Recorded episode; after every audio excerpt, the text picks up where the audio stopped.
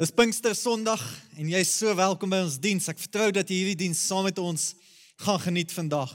Kom ons sit net so dan sluit ons die oë. Here, dankie vir 'n wonderlike dag soos hierdie. Dankie vir u Heilige Gees wat uitgestort is op Pinkster en dankie dat ons 'n boodskap kan deel daaroor, Here. Dis my gebed, Here, mag hierdie woord vat. Mag jy elke persoon kom bedien daarmee en Here mag u Gees die naprediker wees. Ons bid dit in Jesus naam en almal sê Amen en amen.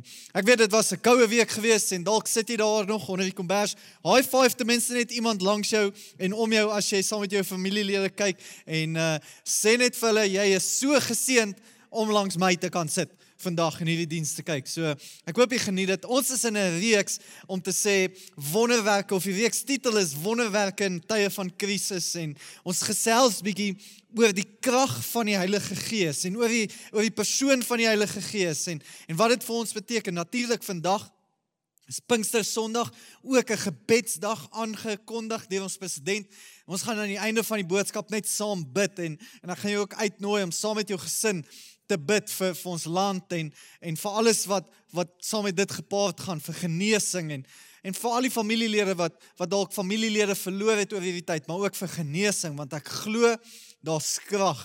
Daar's krag in die Heilige Gees en daar's krag in ons gebed. Gebed gee die hemel eintlik die lisensie om in te meng hier op aarde. Maar kom ons kom by ons woord uit. Vandag ons gaan gesels oor Pinkster. Ek wil vir ons ons kernvers lees vir hierdie week wat die volgende sê in Handelinge 19 vers 1 en 2. Terwyl Apollos in Korinte was, het Paulus deur die binneland gereis en in Efese gekom. Daar het hy 'n groepie gelowiges gekry, soos mense wat reeds glo, reeds in Jesus glo, disippels is van Jesus. Vers 2. Vir wie hy gevra het, het julle die Heilige Gees ontvang toe julle gelowig geword het? Ons het nog nie eens gehoor of die Heilige Gees al gekom het nie, het hulle geantwoord. Hier kom hierdie groep uh, mense en en en uh, Apollos vra hulle, het julle die Heilige Gees ontvang? Hulle het nie eens geweet die Heilige Gees bestaan nie. Het al gekom nie. En vandag nog is daar mense wat nie die persoon van die Heilige Gees ken nie. Hulle weet nie van hom nie. En bygesê, ek ek dink baie keer het ons eh, kerke foute gemaak oor hoe ons die Heilige Gees verpak. Die die vertalers van die Bybel het ons ook nie 'n guns gedoen nie, want hulle hulle het gees, die woord gees of wind gevat en verander na Holy Ghost toe. So enige oomblik wanneer iemand praat van van van spooke, ek weet nie van jou nie, maar dan hardloop ek ook nogals weg. En uh ek weet nie hoe, hoe voel jy daaroor nie, maar maar mense sommer dadelik op hulle sene wees en uh, gee my net 'n 'n kort geleentheid om om vir jou te vertel wie die Heilige Gees is. So Hebreëus, uh, die Bybel is in Hebreëus, skus tog en in Grieks geskryf. Die Ou Testament in Hebreëus, Nuwe Testament in Grieks. Twee woorde word gebruik vir die Heilige Gees. Alhoewel die vertaling dit na Gees of Holy Ghost toe vertaal het, is dit nie die oorspronklike woorde nie. So die eerste woord wat voorkom uh in die Ou Testament vir Heilige Gees of vir die Gees van God is die woord ruach. Ruach. Jy moet die G lekker uitkry. Ruach. En dit dit sê die volgende: ruach beteken a wind, a breath, a violent exhalation, a blast of breath. Hy praat in Genesis 1 vers 2 daarvan sê hy die aarde was heeltemal onbewoonbaar. Dit was donker op die diep waters, maar die gees van God, die ruach, die gees van God het oor die waters gesweef. Nou, die vertalers dink ek het met hierdie dilemma gesit. Hoe sou hulle dit beskryf het? God die Vader, God die Seun en God die wind. Ek dink dit het net nie lekker sin gemaak nie. So so dis hoekom hulle hom om so 'n bietjie verander het na God as gees toe. Ruach, 'n uh, 'n uh, 'n uh, wind. Um in die in die Grieks in die Nuwe Testament word die Heilige Gees se Griekse woord is pneuma. Pneuma wat beteken a current of air, a blast of breath, a strong breeze. Jesus praat daarvan in Johannes 6 vers 63 sê hy Dit is die Gees wat iemand lewend maak. Die mense self kan dit nie doen nie. Wat ek vir julle gesê het, kom van die Gees en gee lewe. Dit is eintlik mooi om te weet die Heilige Gees kom gee vir ons lewe. 'n breath of fresh air. Dis die wind in ons seile. Dit gee vir ons die krag om verder te gaan. Daai woordjie krag wat gepaard gaan met die Heilige Gees, as die Heilige Gees vir ons krag kom gee. Dit is die woordjie dinamis. Ons het laasweek bietjie daaraan gekyk as jy dit gemis het, gaan kyk asseblief die preek of gaan luister dit op podcast. Maar dinamis wat beteken dinamiet. Dit is die grondwoord uh, waar ons dinamis vandaan kry, an explosive power of God. Hoe mooi is dit nie? Daar's vir ons krag tot ons beskikking, maar nie ons eie krag nie, an explosive power of God. En ons het dit nodig. En as ons gaan stil staan by dit is wie die persoon van die Heilige Gees is.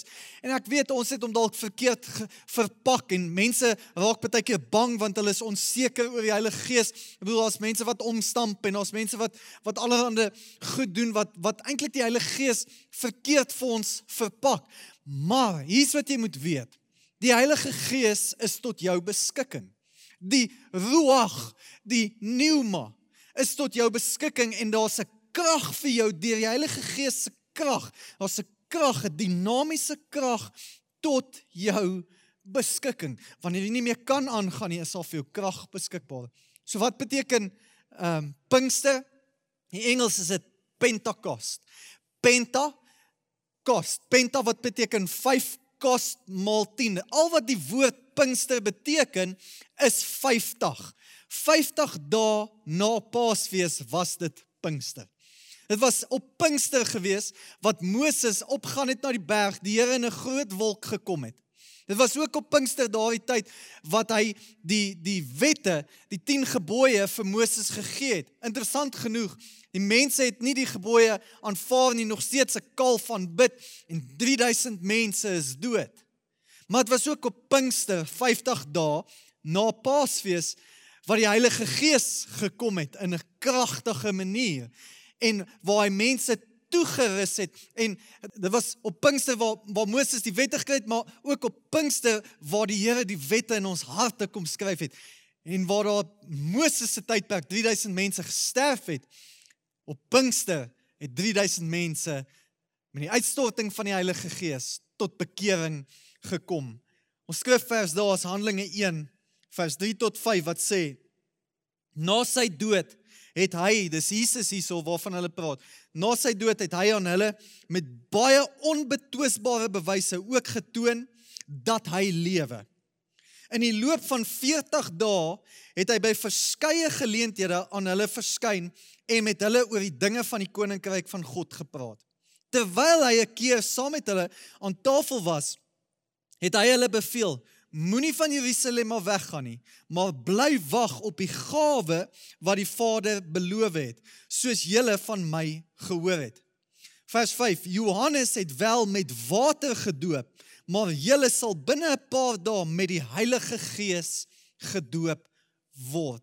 Wat beteken dit? Hulle word onderdompel. Die Heilige Gees kom oor hulle totaal en al. Die Engels sê immerse. Wanneer ons mense doop, is die Griekse woord vir doop is baptisto wat beteken to fully immerse. Maar maar Pinkster het die Heilige Gees oor hulle gekom en hulle is gedoop met die Heilige Gees. Hulle is totaal en al en soos die Engels sal sê immersed with the Holy Spirit. Hulle het 'n krag ontvang kerk, daardie krag is nie net vir hulle gewees nie. Daardie krag is nou nog vir jou beskikbaar. As jy wonder hoe gaan jy 'n wonderwerk kry in 'n tyd van krisis, jy het die krag van die Heilige Gees nodig. Ons hoef nie bang te wees vir Pinkster nie, want Pinkster beteken net dat die krag van die Heilige Gees is oor ons uitgestort en ons het toegang gekry en jy het vandag nog toegang tot daardie krag. Jy hoef nie bang te wees om gedoop te word met die Heilige Gees nie. Ons gaan 'n bietjie volgende week praat oor om gedoop te word met die Heilige Gees. Maar hier's wat ek vir jou wil sê wat jy tot jou beskikking het. Want jy ontvang krag vir so ek dink ons baie dinge. Maar ek wil vir jou sê om suksesvol te lewe as 'n gelowige suksesvol te wees, het jy daardie krag nodig. Want hierdie krag kom stel jou in staat om 'n paar dinge te kan doen. En ek wil jou net kom kom aanmoedig met 'n paar dinge wat jy beter kan doen wanneer jy die krag van die Heilige Gees, daardie explosive power of God, wanneer jy dit in jou lewe het, het jy die volgende tot jou beskikking. Jy het die krag nommer 1 om Jesus met vrymoedigheid te deel. Jy het die krag om Jesus met vrymoedigheid te deel. Daar's mense in jou kringe, daar's mense in jou familie wat jy weet is nie gered nie. Maar ek wil vir jou sê, jy het die kapasiteit en deur die krag van die Heilige Gees het jy die vermoë om Jesus met vrymoedigheid te deel. Hy sê in 1 Korintiërs 2 vers 4 en 5 en my rede en my prediking was nie 'n oorredende woord van menslike wysheid nie, maar in die betoning van gees en krag. Vers 5 sodat julle geloof nie in wysheid van mense sou bestaan nie, maar in die krag van God, die dinamis en explosive power. Ek wil vir jou sê jy het krag tot jou beskikking. Jy het krag tot jou beskikking om Jesus met vrymoedigheid te deel. Jy mag dalk sê maar maar ek weet nie eens hoe om die evangelie te deel nie. Ek weet nie om om om te begin nie. Ek wil vir jou sê wanneer die Heilige Gees se krag oor jou kom, het jy daardie krag tot jou beskikking. Die woorde sal kom. Jy sal weet wat om te sê. Nie net het jy krag om Jesus te deel nie. Twee, jy het krag vir wanneer jy swak is. Vir wanneer jy swak is, dan is die Here sterk en dan werk daai krag deur jou.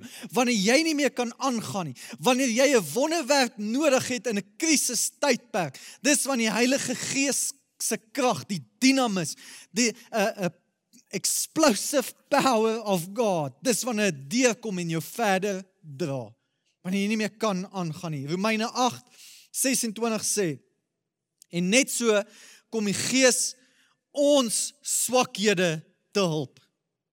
Want ons weet nie reg wat ons moet bid nie. Maar die Gees self tree vir ons in met onuitspreeklike sigtinge. Hier hier kom Romeine en hy sê die volgende. Hy sê jy jy weet dalk nie eens hoe om te bid nie, maar die Heilige Gees sal vir jou die woorde kom gee. Hy sal jou kom help om te bid. En en dalk moet jy bid by jou by jou werksplek en jy sê ek kan nie bid nie, ek weet nie wat om te sê nie. Die Heilige Gees sal jou help wanneer jy nie kan nie. Wanneer jy weet wat om verder te doen nie. Dit sal jou die krag kom gee. Kom gee jou krag wanneer jy swak is.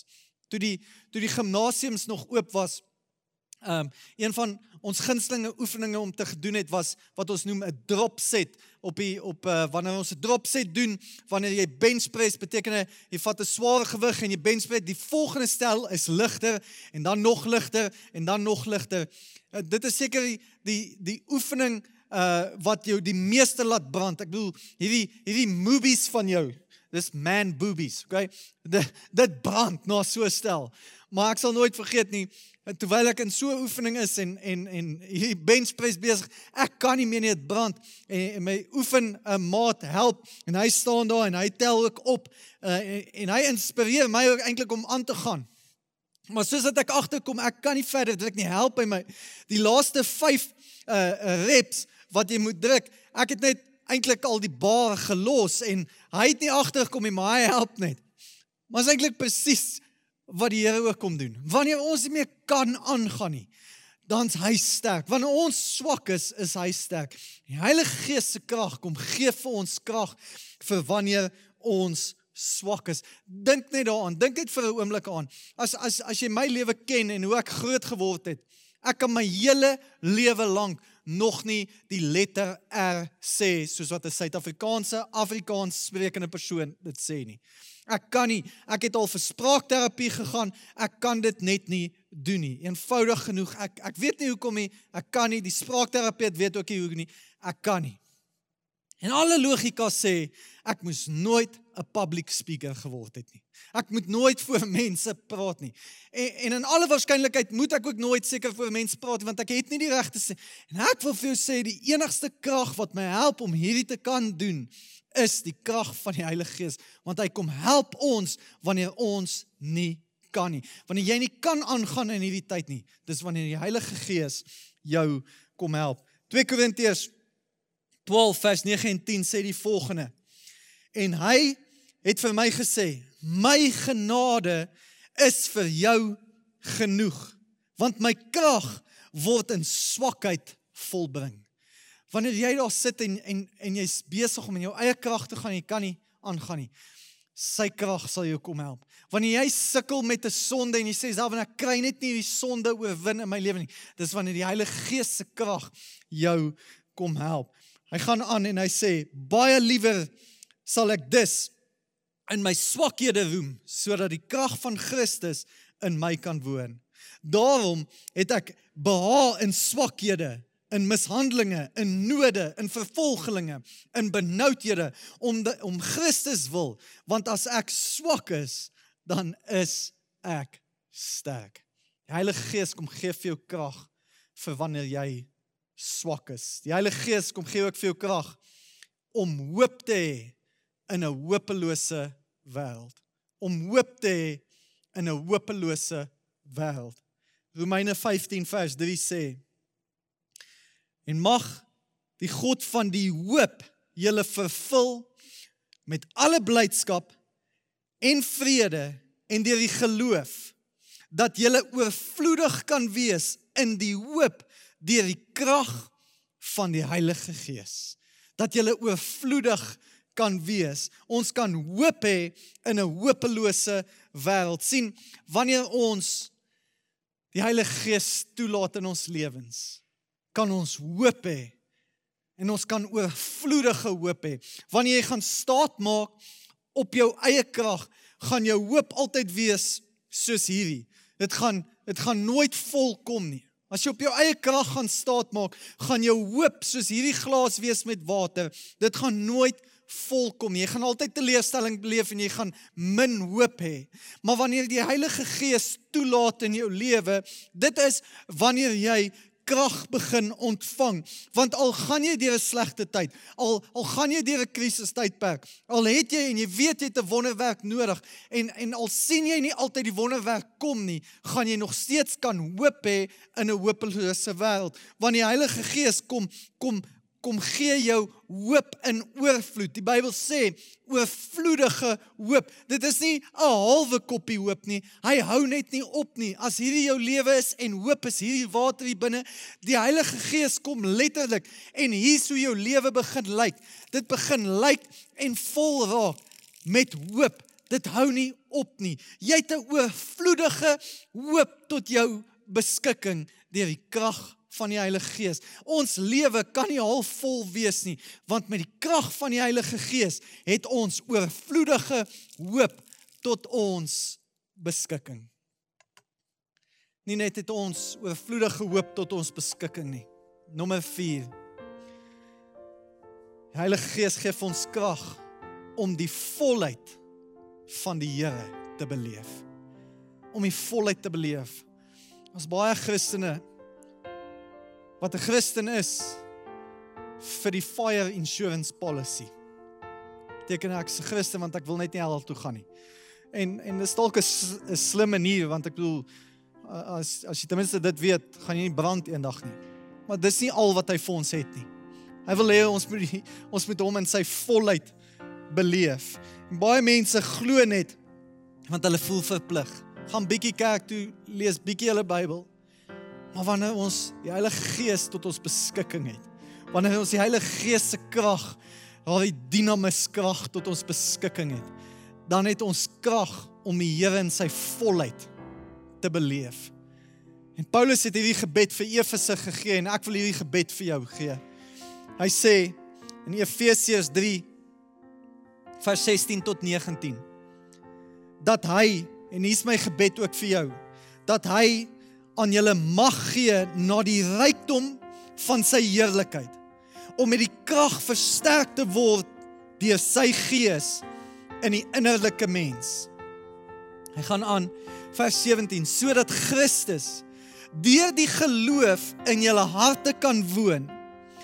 Julle wat in die liefde gewortel en gegrond is en julle in staat kan wees om saam met al die heiliges ten volle te begryp wat die breedte en die lengte en die diepte en die hoogte is en die liefde van Christus te ken wat die kennis oortref sodat jy vervul kan word tot al die volheid van God.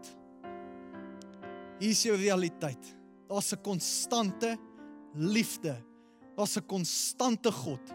Daar's 'n bonatuurlike krag tot jou beskikking. Vir wanneer jy nie meer kan aangaan nie om jou te dra, om vir jou krag te gee. Wanneer jy nie meer weet wat se kant toe nie om jou te help. Daar's 'n krag vir jou beskikbaar sodat jy Jesus Christus nie net kan beleef as 'n sondag mens nie, maar as die persoon van die Heilige Gees wat jou kom oorweldig en jou kom help en jou kom dra in moeilike tye. Daar's vir jou krag beskikbaar sodat jy die Here in sy volheid kan beleef. Ek wil vir jou bid en ek wil nie net vir jou bid nie. Ons het ook 'n oproep van ons president gekry dat ons vir ons land moet bid en ek wil jou uitnooi soos wat ons hierdie diens afsluit dat ons as familie hande sal neem daar waar jy is in jou sitkamer soos wat ons hierdie diens in gebed afsluit wil ek jou ook uitnooi dat ons vir ons land bid so kom ons vat hande kom ons bid saam Here Jesus dankie dat u krag vir ons beskikbaar is Here, dankie vir 'n bonatuurlike krag waar ons wonderwerke nodig het in hierdie land. Kom ons as 'n gemeente en ons kom bid saam, Here. Ons kom bid, Here, kom gee ons die krag en kom stel ons in staat, Here, om om deur hierdie krisistydperk te gaan, Here. Here, mag ons U nog steeds gehoorsaam wees. Here, ons kom bid vir wonderwerke, vir genesing, Here, vir herstel vir ons land, Here.